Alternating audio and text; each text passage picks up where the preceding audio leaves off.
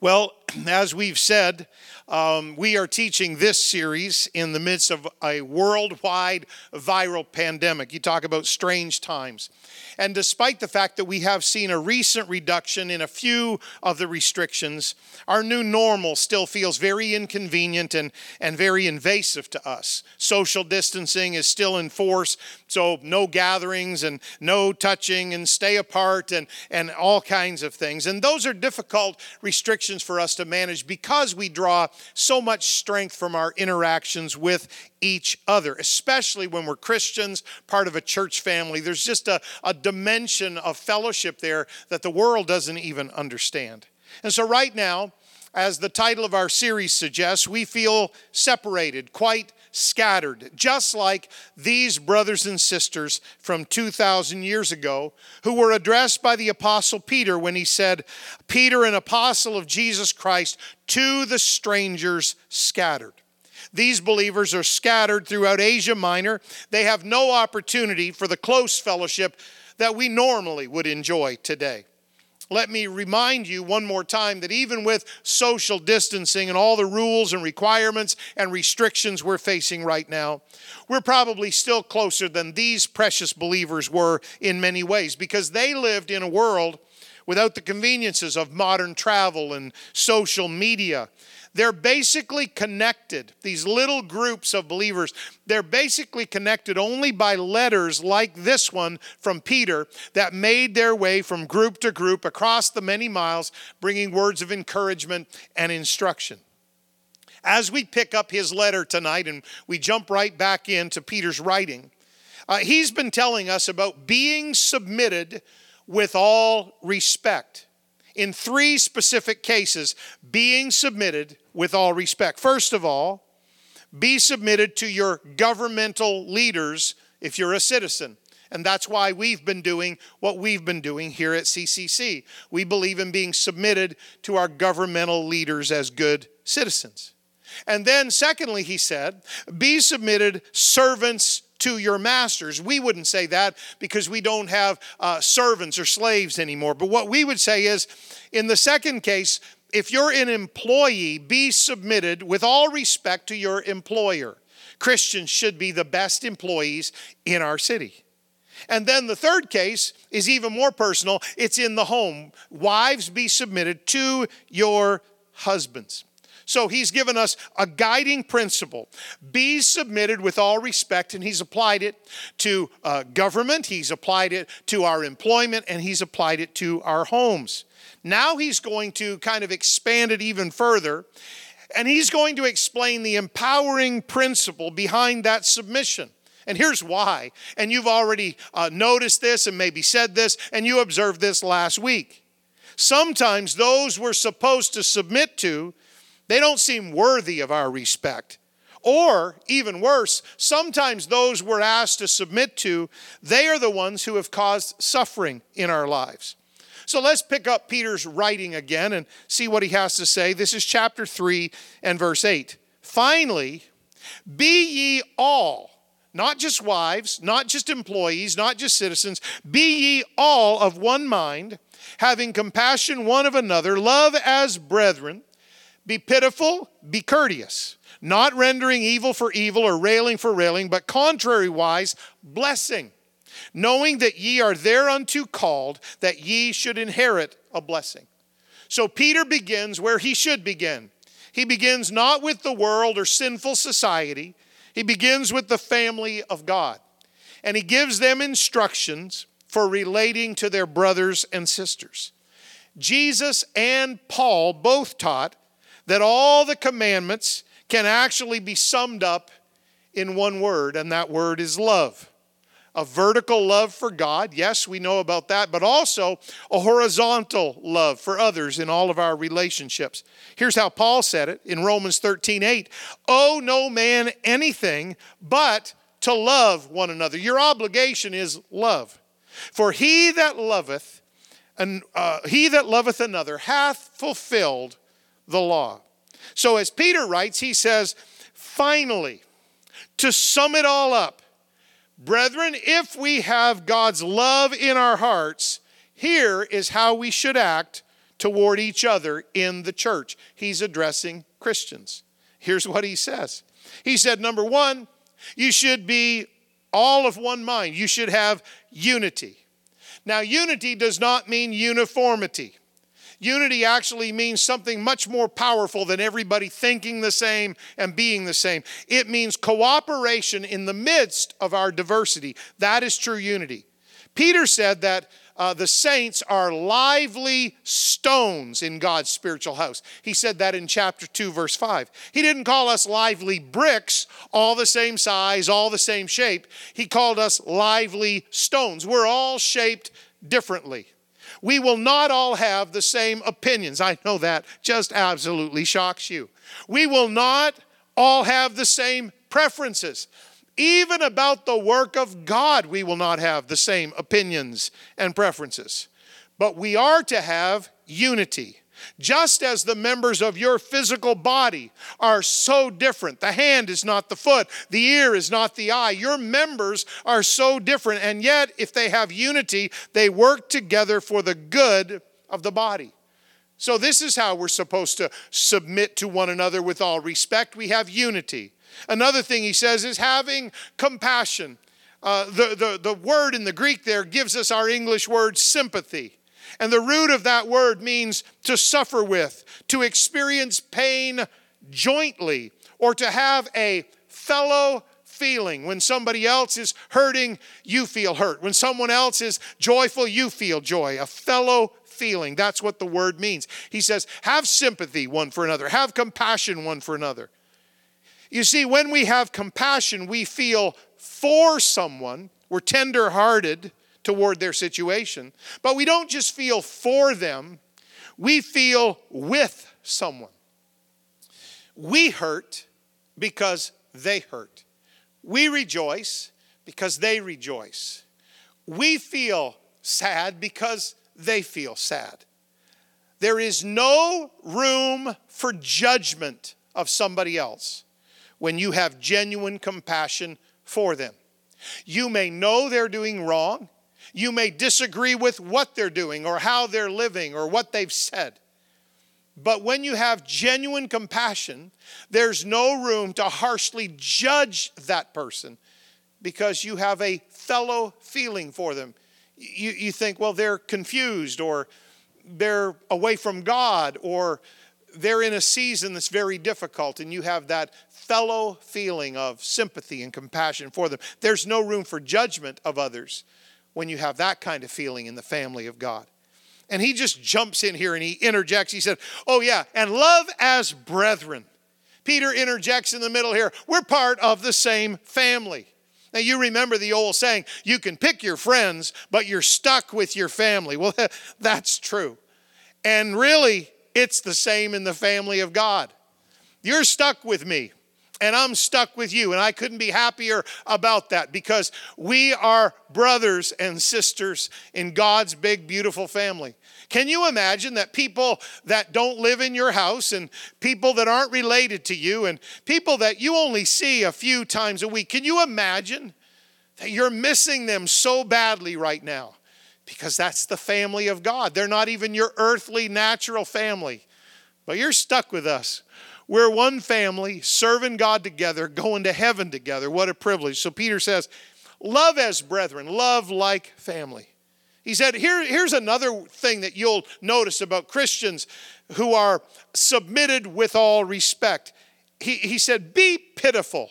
Now, we use that word in a different sense. Please don't be pitiful in that sense. When he says be pitiful, he means to have pity. Eh, here's how I could define it for us. If sympathy is the feeling we should have toward one another, then pity is the action we should take one toward another. This is why we don't just pray for missionaries when they tell us they have a need. We give to missionaries when they tell us they have a need. This is why we don't just talk about people's situations. Oh, isn't that terrible?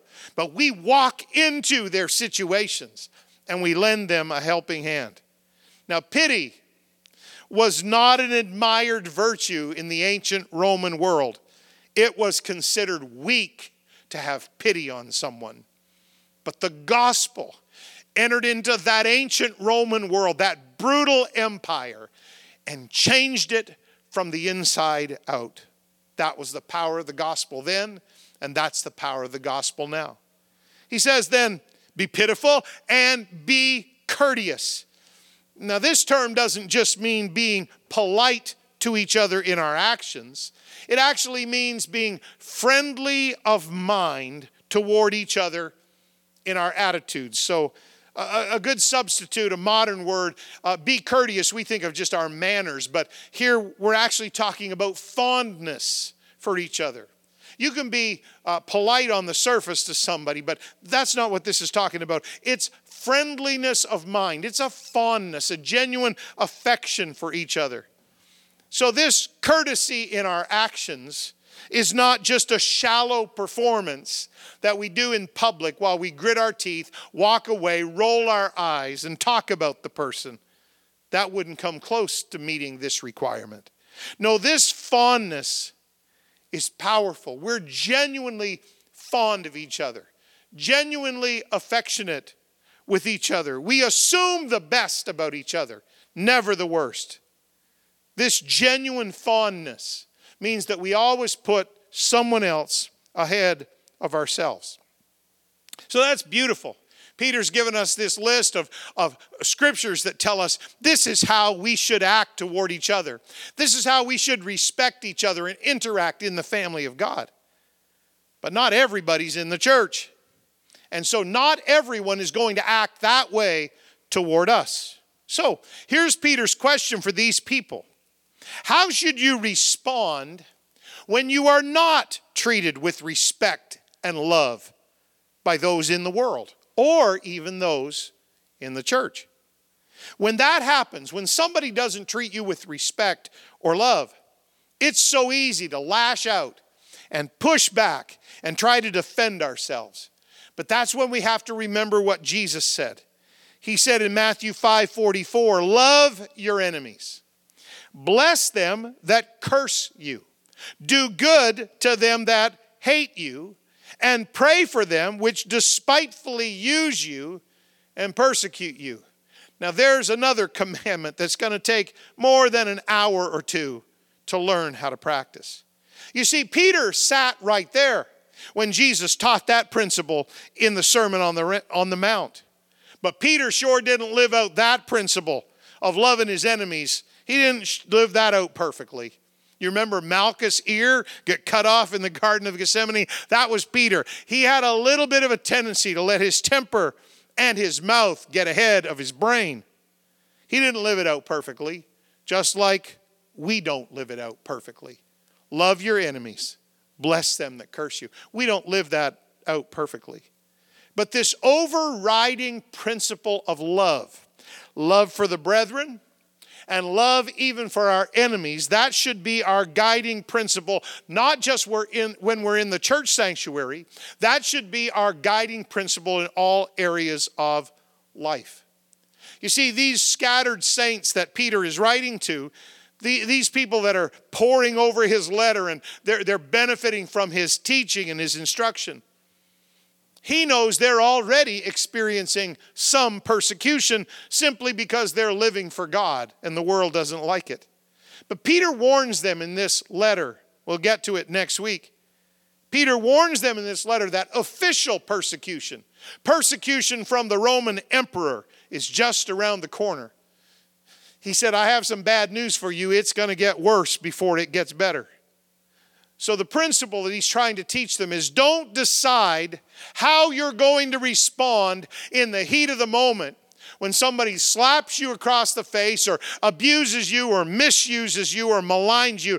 Don't decide how you're going to respond in the heat of the moment when your emotions are inflamed. Make that decision far in advance before trouble comes. And so Peter says to them, he said, You got to be careful uh, how, how you act here. Don't render evil for evil, don't render railing for railing, but contrariwise, blessing, knowing that you are thereunto called, that ye should inherit a blessing. Peter says, Don't retaliate. don't return evil for evil. Now, the devil, he returns evil for good. That's his job. Human beings usually return good for good and evil for evil. If somebody treats us well, we want to treat them well in return. If somebody um, treats us badly, we want to kind of lean in a little bit there and maybe return evil for evil. So the devil returns evil in the place of good. Human beings, it depends on what they receive, that's how they react. But Christians, we return good for evil. Our actions are opposite of the devil's action, and our actions go far beyond the average standard of the human race. In the Old Testament, the law said, an eye for an eye and a tooth for a tooth. That is the basis of justice in our legal system to this day.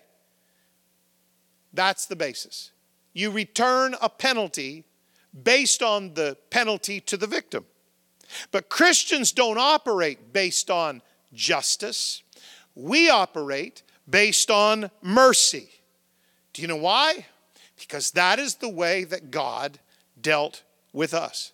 If we had received justice, we would be forever without hope. But because we received mercy, we have all the blessings of God in our lives. So we are taught in Scripture don't respond with a sense of justice, respond with a sense of mercy. That's the way Jesus dealt with you. So he says, don't retaliate evil for evil. And then he said, uh, don't give back railing for railing. In other words, don't, don't even respond with your words. It's one thing not to retaliate with our actions, but my goodness, it's another thing entirely when someone is pushing in against you and hurting you and harming you and causing you pain and suffering. It's another thing entirely not to respond with our words, especially in this day of social media. You may remember that last year we did a series on the book of Proverbs called Solomon Says. And in Proverbs, we find that the entire book is basically built around three uh, themes your money, your morals, and your mouth. And in that series on Proverbs, I made the statement that, you know, the Bible has a lot to say about our tongue, but today the Bible would also have a lot to say about our thumb because without saying a word using your mouth, you can say harmful words by typing them into some kind of screen. And so we need to be very careful. Don't respond with railing for railing. Our carnal human nature, when we are hurt, we at least want to defend ourselves. We at least want to explain our position or justify our actions. At the very least, we want to get to tell our side of the story, to, to set the facts straight, or, or to question even the integrity of our attacker. But you remember when you feel those feelings, which are entirely natural, by the way. But we don't live natural lives only. We live lives that are governed by the Spirit of God. So those feelings are natural. But when you feel those feelings, you remember that Jesus is our pattern. And 600 years before Jesus died on the cross, the prophet Isaiah said these words in 53 7 He was oppressed and he was afflicted. He felt some pain. He was misused. He was abused. Yet he opened not his mouth. He's brought as a lamb to the slaughter and as a sheep before our shearers is dumb. So he openeth not his mouth. Two times in one verse, Jesus didn't open his mouth. You say, but that's Jesus. Yeah, that's the point. Jesus is our pattern. Jesus is the one we follow. Jesus is the one we seek to emulate. And Jesus is the one who gives us power to do exactly that. So, Pastor Raymond, if we're not supposed to retaliate with our actions, and if we're not even supposed to respond with our words when somebody hurts us or abuses us, comes against us, is an enemy to us, then what in the world should we do when our enemies persecute us and cause us to suffer? What should we do? Well, Peter says it contrariwise. Christians, do something that is totally contrary to your human nature. When others attack us, here's what Christians do we bless them. When others misunderstand and misrepresent and malign us, you know what we do? We bless them. When others hurt us, hurt our feelings, cause us suffering, do you know what Christians do? We bless them. That's what we do. You say, that's hard. Nothing in life that is beautiful and uh, nothing in life that is eternal and nothing in life that is significant ever comes to us very easily. Well, Pastor, okay, we're supposed to bless people. Well, what does blessing look like? In rendering that verse, the Amplified Bible expounds the term blessing this way We bless people. Here's what the Amplified Bible adds We pray for their welfare, happiness, and protection, and we truly pity and love them. Wow. That's not what we expect people to do for us. That's what we do for people who misuse us and abuse us. We pray for their welfare, happiness, and protection, and we are truly pitying and loving them. That's what it means to bless somebody. In other words, treat them like you would treat your brothers and sisters in the family of God. Because even though they're acting unkindly and unfairly toward you, you want to respond in such a way through your words, through your actions, through your reactions. You want to respond to their unkindness and their unfairness in such a way that they will somehow, somewhere, some way, someday be drawn to the family of God through you. So treat them as though they were part of the family of God now, so that someday they can actually be drawn to the family of God. The, the Greek term used here for blessing, bless them, it means bountifulness. So when you bless somebody who's misused you, you bless somebody who's talked against you, you bless somebody that's hurt your feelings, you don't just respond with a begrudging, stingy attitude. Well, I have to do this and I'll do the minimum just so oh, I can obey God's commandment. No, that's that's not a blessing. The word bless here means bountifulness.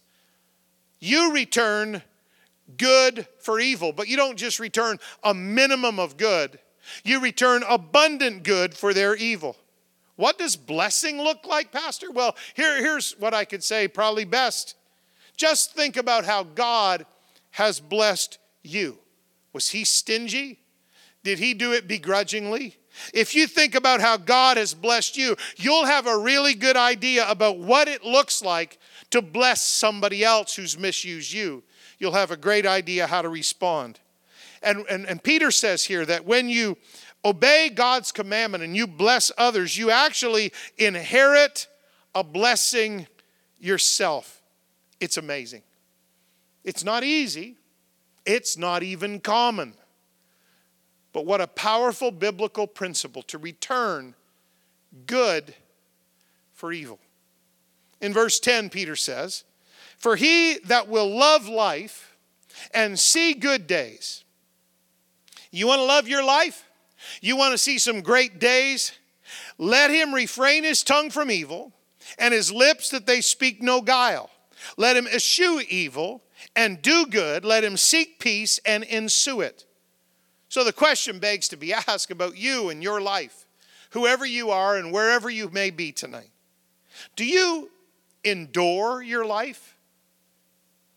Do you try to escape your life? Maybe you've fallen into the habits and the addictions of drugs or alcohol or something else just to try to escape your life. You feel like you're just enduring it. Or do you really enjoy your life? Peter says, if you want to love life and if you want to see good days, here's what you do. And he lists it, I'll paraphrase. Here's what you do if you want to have a great life, you want to love your life, you want to see many good days in your life. Here's what you do bite your tongue and zip your lip. That's pretty tough right off the bat. When you're tempted to defend yourself, bite your tongue and zip your lip. That's great advice. And then he says, Go out of your way to avoid evil, eschew evil. That's what it means. When you see evil coming, when temptation is trying to track you down, you go out of your way. You put some boundaries and fences in your life. If you want to love your life and if you want to have many good days, you go out of your way to avoid evil and do good to everyone you interact with. Just, just try to bless everybody, do good. And finally, pursue peace, ensue it. Pursue peace in every situation. Now, if you live like that, you're going to be living a much different life than most of your neighbors, maybe your extended family members, your friends, your coworkers. Because the world tells us that we need to defend ourselves and we need to stand up for our rights. But the Bible teaches us not to retaliate or respond when we're being unfairly treated or spoken about unkindly. So it's counterintuitive to the way we think. It's counterintuitive to everything we've ever been taught. That's why Peter says, contrary wise. It's contrary, it's counterintuitive to everything that your human nature would normally do. It goes against the grain of everything you prefer, everything you've learned.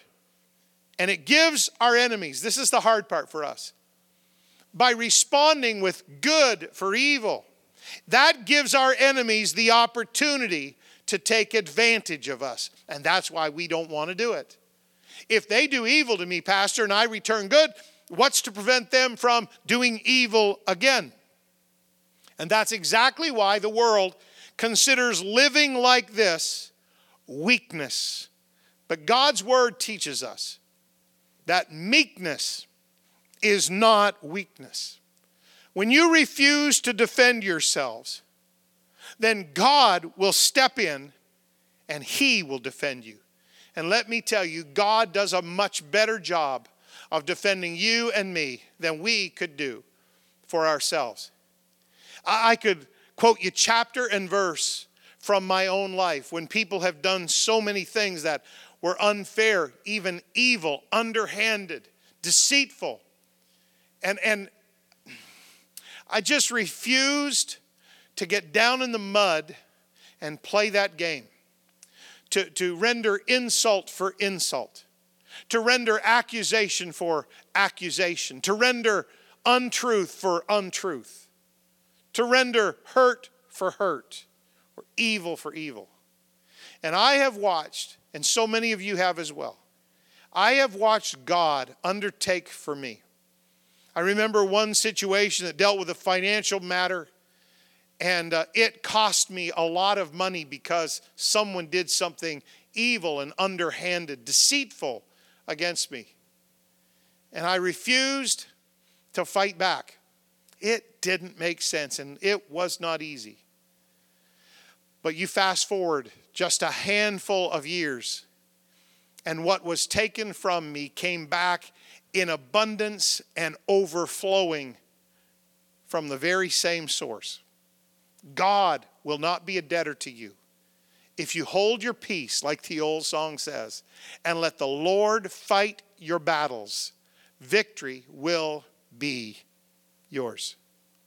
Peter says in verse 12, he explains why this works. For the eyes of the Lord are over the righteous, and his ears are open unto their prayers.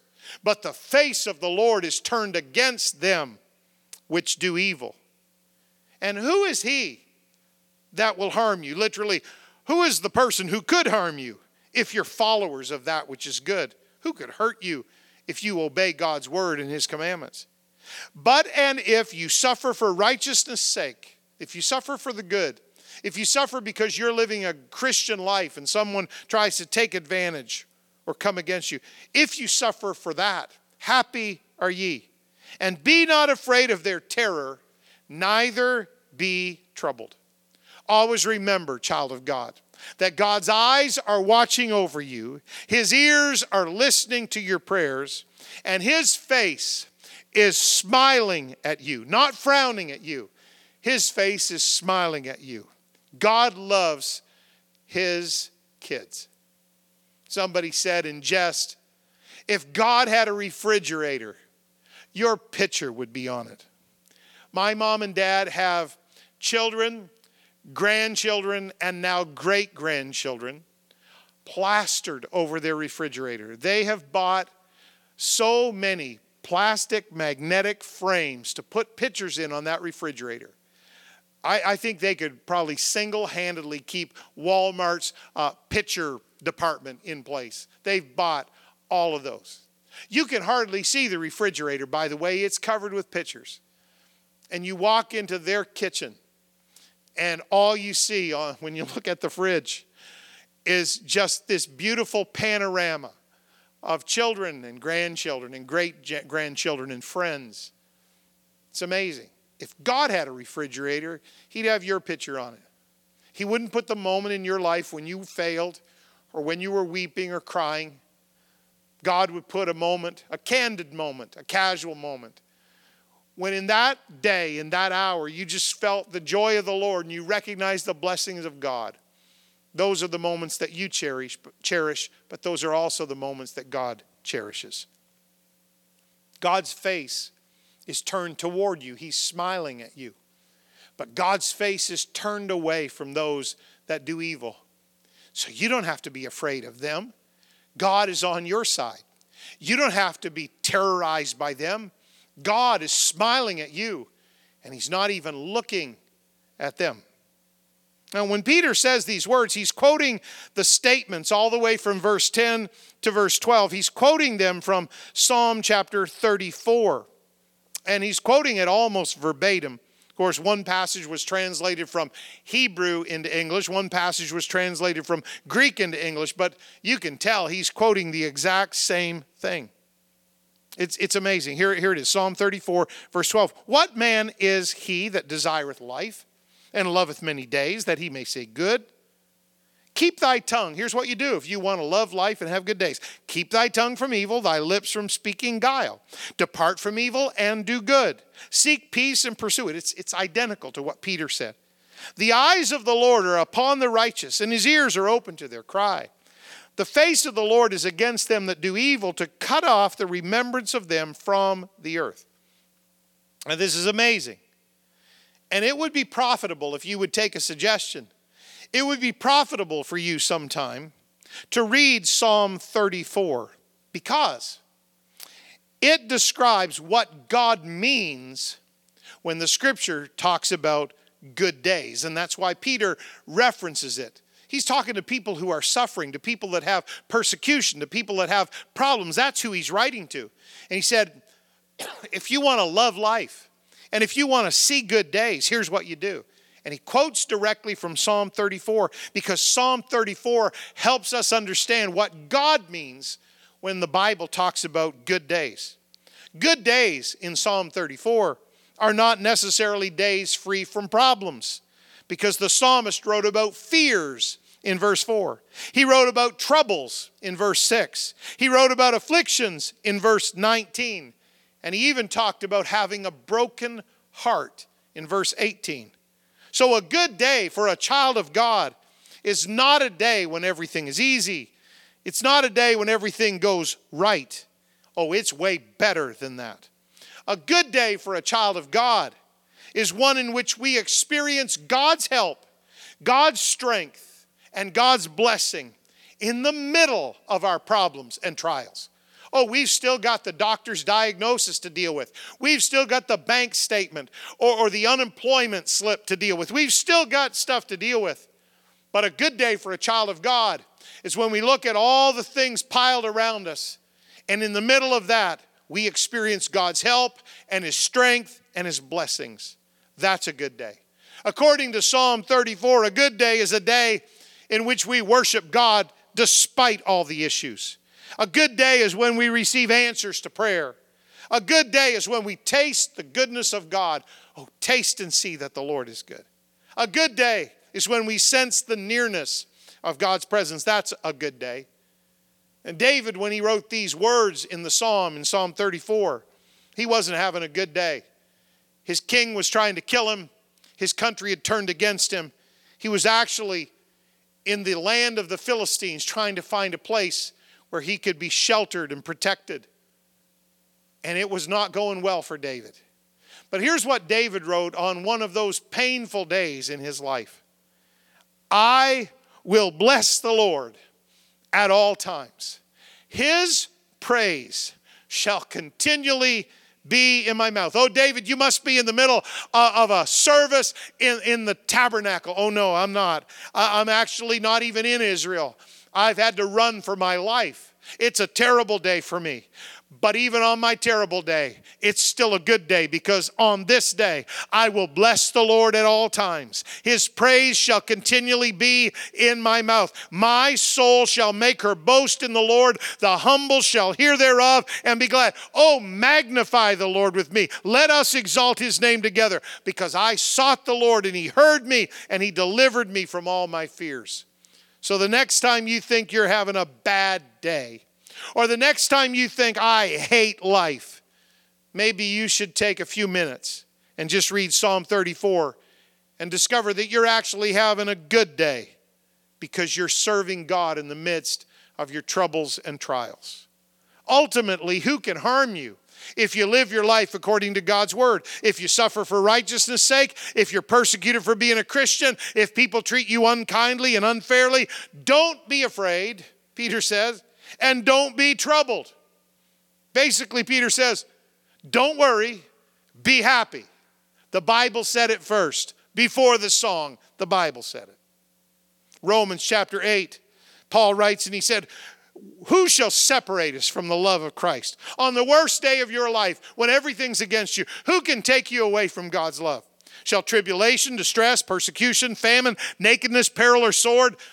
Sometimes we feel like uh, sheep being uh, taken to the slaughter, but in all these things, we're more than conquerors through him that loved us. And here's his punchline I'm persuaded neither death, nor life, nor angels, nor principalities, nor powers, nor things present, nor things to come, not height, not depth, not any other creature shall be able to separate us from the love of God which is in Christ Jesus our Lord.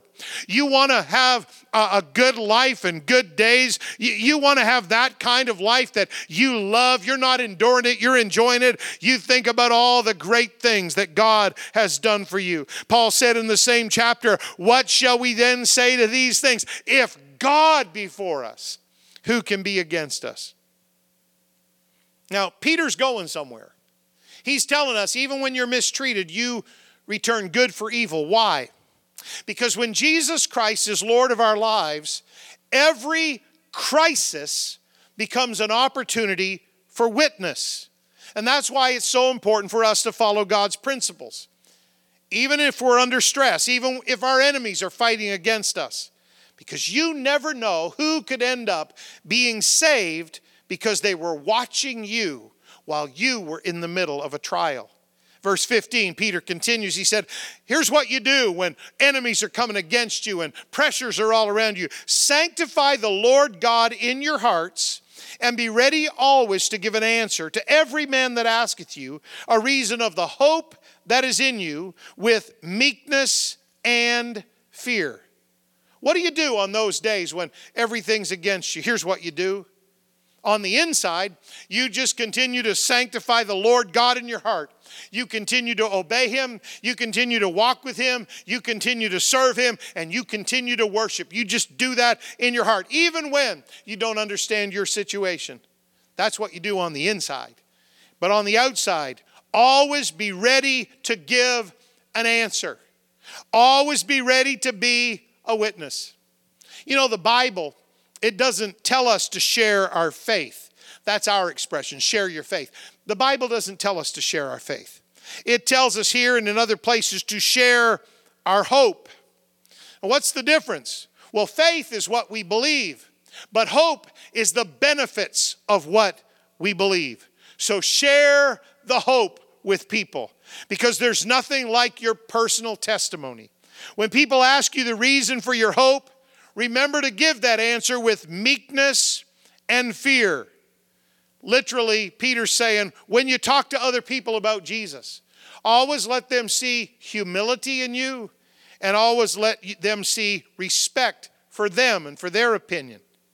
And now Peter repeats something he said uh, earlier in this letter, in chapter 2, verse 12. He, he, he says, having a good conscience, that whereas they speak evil of you as of evildoers, they may be ashamed that falsely accuse your good conversation in Christ. For it's better if the will of God be so that you suffer for well doing than for evil doing. Peter said, You keep living with a good conscience before the world, regardless of their reaction toward you. They may speak evil of you, but if you just continue to live a consistent Christian life before them, someday they will be ashamed of themselves for opposing you with harmful actions and hurtful accusations. But whatever you do, don't you get frustrated and retaliate against them because you remember that every day they're observing your attitudes, your conversations, your actions, and your reactions. It's a good testimony when you suffer for doing well, but it's not a good testimony when your life is inconsistent and you're suffering for doing wrong. In Colossians, Paul says basically the same thing in chapter 4, verse 5 and 6. Walk in wisdom toward them that are without, those that don't know the Lord yet, and redeem the time. Use every moment to be a witness. Use every moment to be kind to them. Use every moment to pray for them. Let your speech be always with grace, seasoned with salt, that you may know how you ought to answer every man.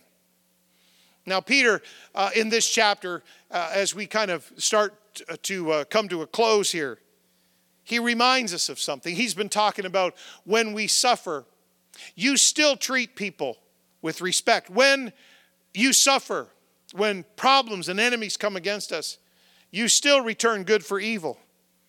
And he reminds us now that Jesus is our ultimate example when it comes to suffering. And that he paid, Jesus paid the ultimate price for our salvation. In verse 18, he says, For Christ also hath once suffered for sins. It was the just, Jesus, for the unjust, us, that he might bring us to God. He was put to death in the flesh, but quickened by the Spirit. And this is amazing. This is an intricate passage, and theologians have debated this for, for decades. By which, by that Spirit, the Spirit that raised him from the dead, his powerful Spirit, by which also he went and preached unto the spirits in prison, which sometimes were disobedient, when once the long suffering of God waited in the days of Noah, while the ark was a preparing, wherein few, that is, eight souls were saved by water. What in the world is that, Pastor? Well, I can explain it briefly. I'll give you the sense of it. Theologians debate over the details, but here's the gist of it. After the death of his body on the cross, Jesus went by the Spirit into the prison house of the grave.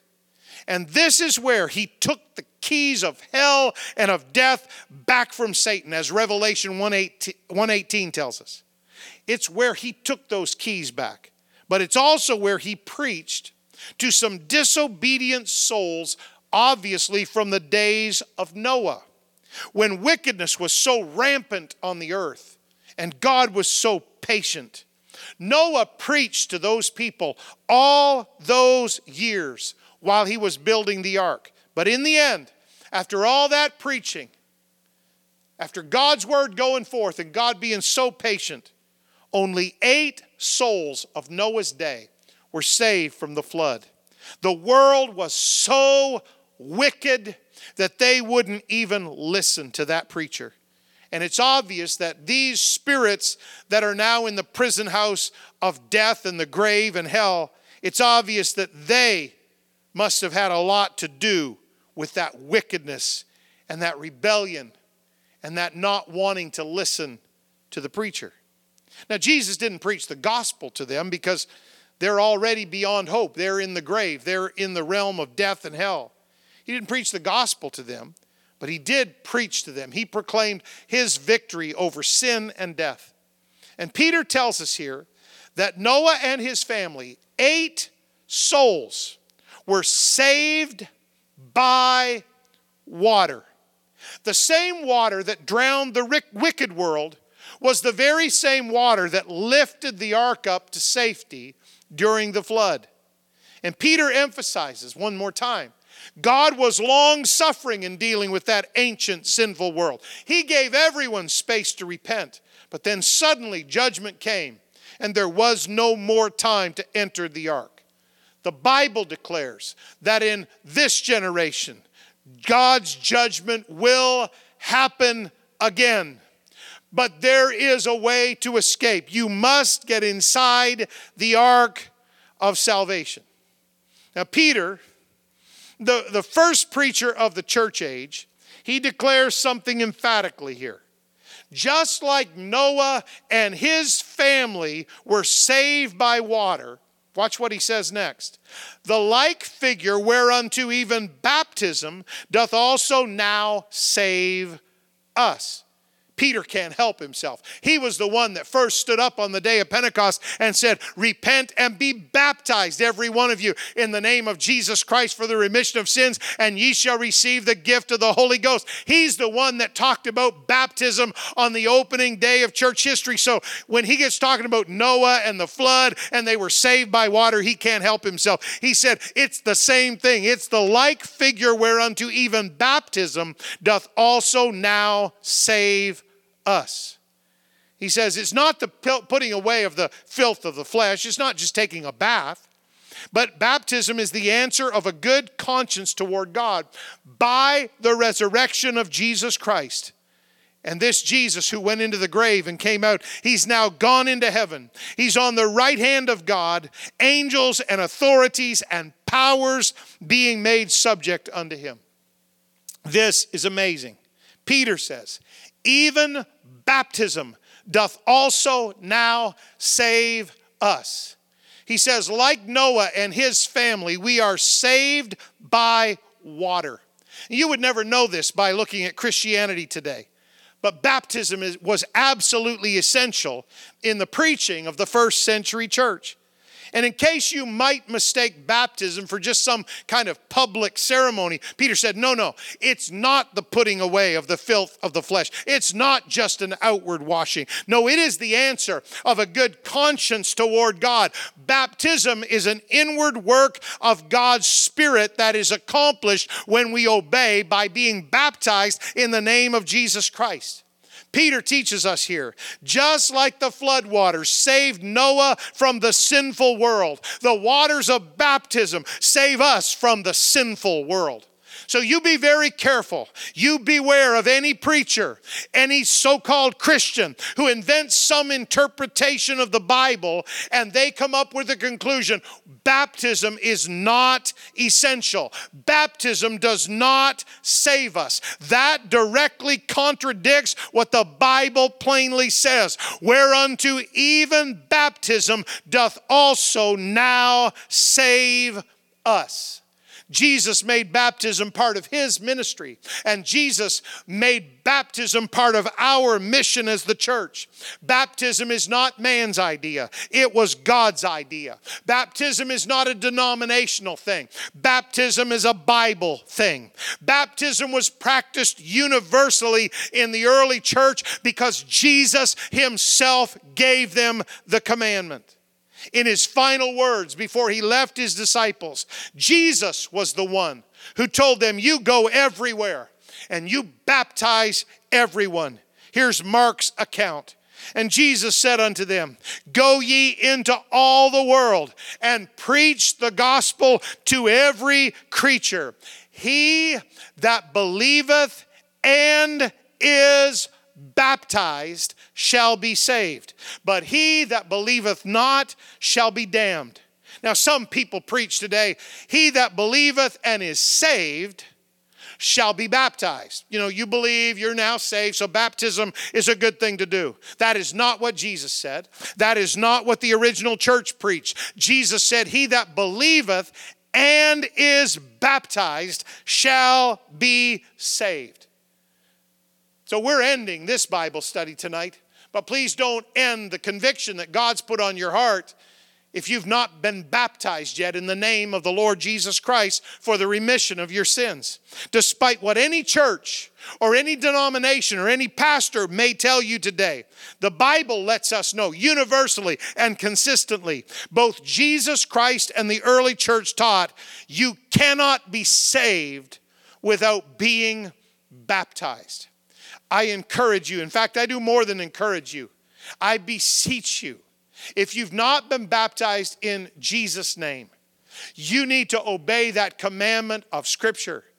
It's the first day of church history that we hear about it. Jesus gave Peter the keys to the kingdom, and Peter unlocked the door by saying, Repent and be baptized in the name of Jesus Christ. And if you will do what you can do, then God will do what only He can do, and He will fill you with the baptism of the Holy Ghost.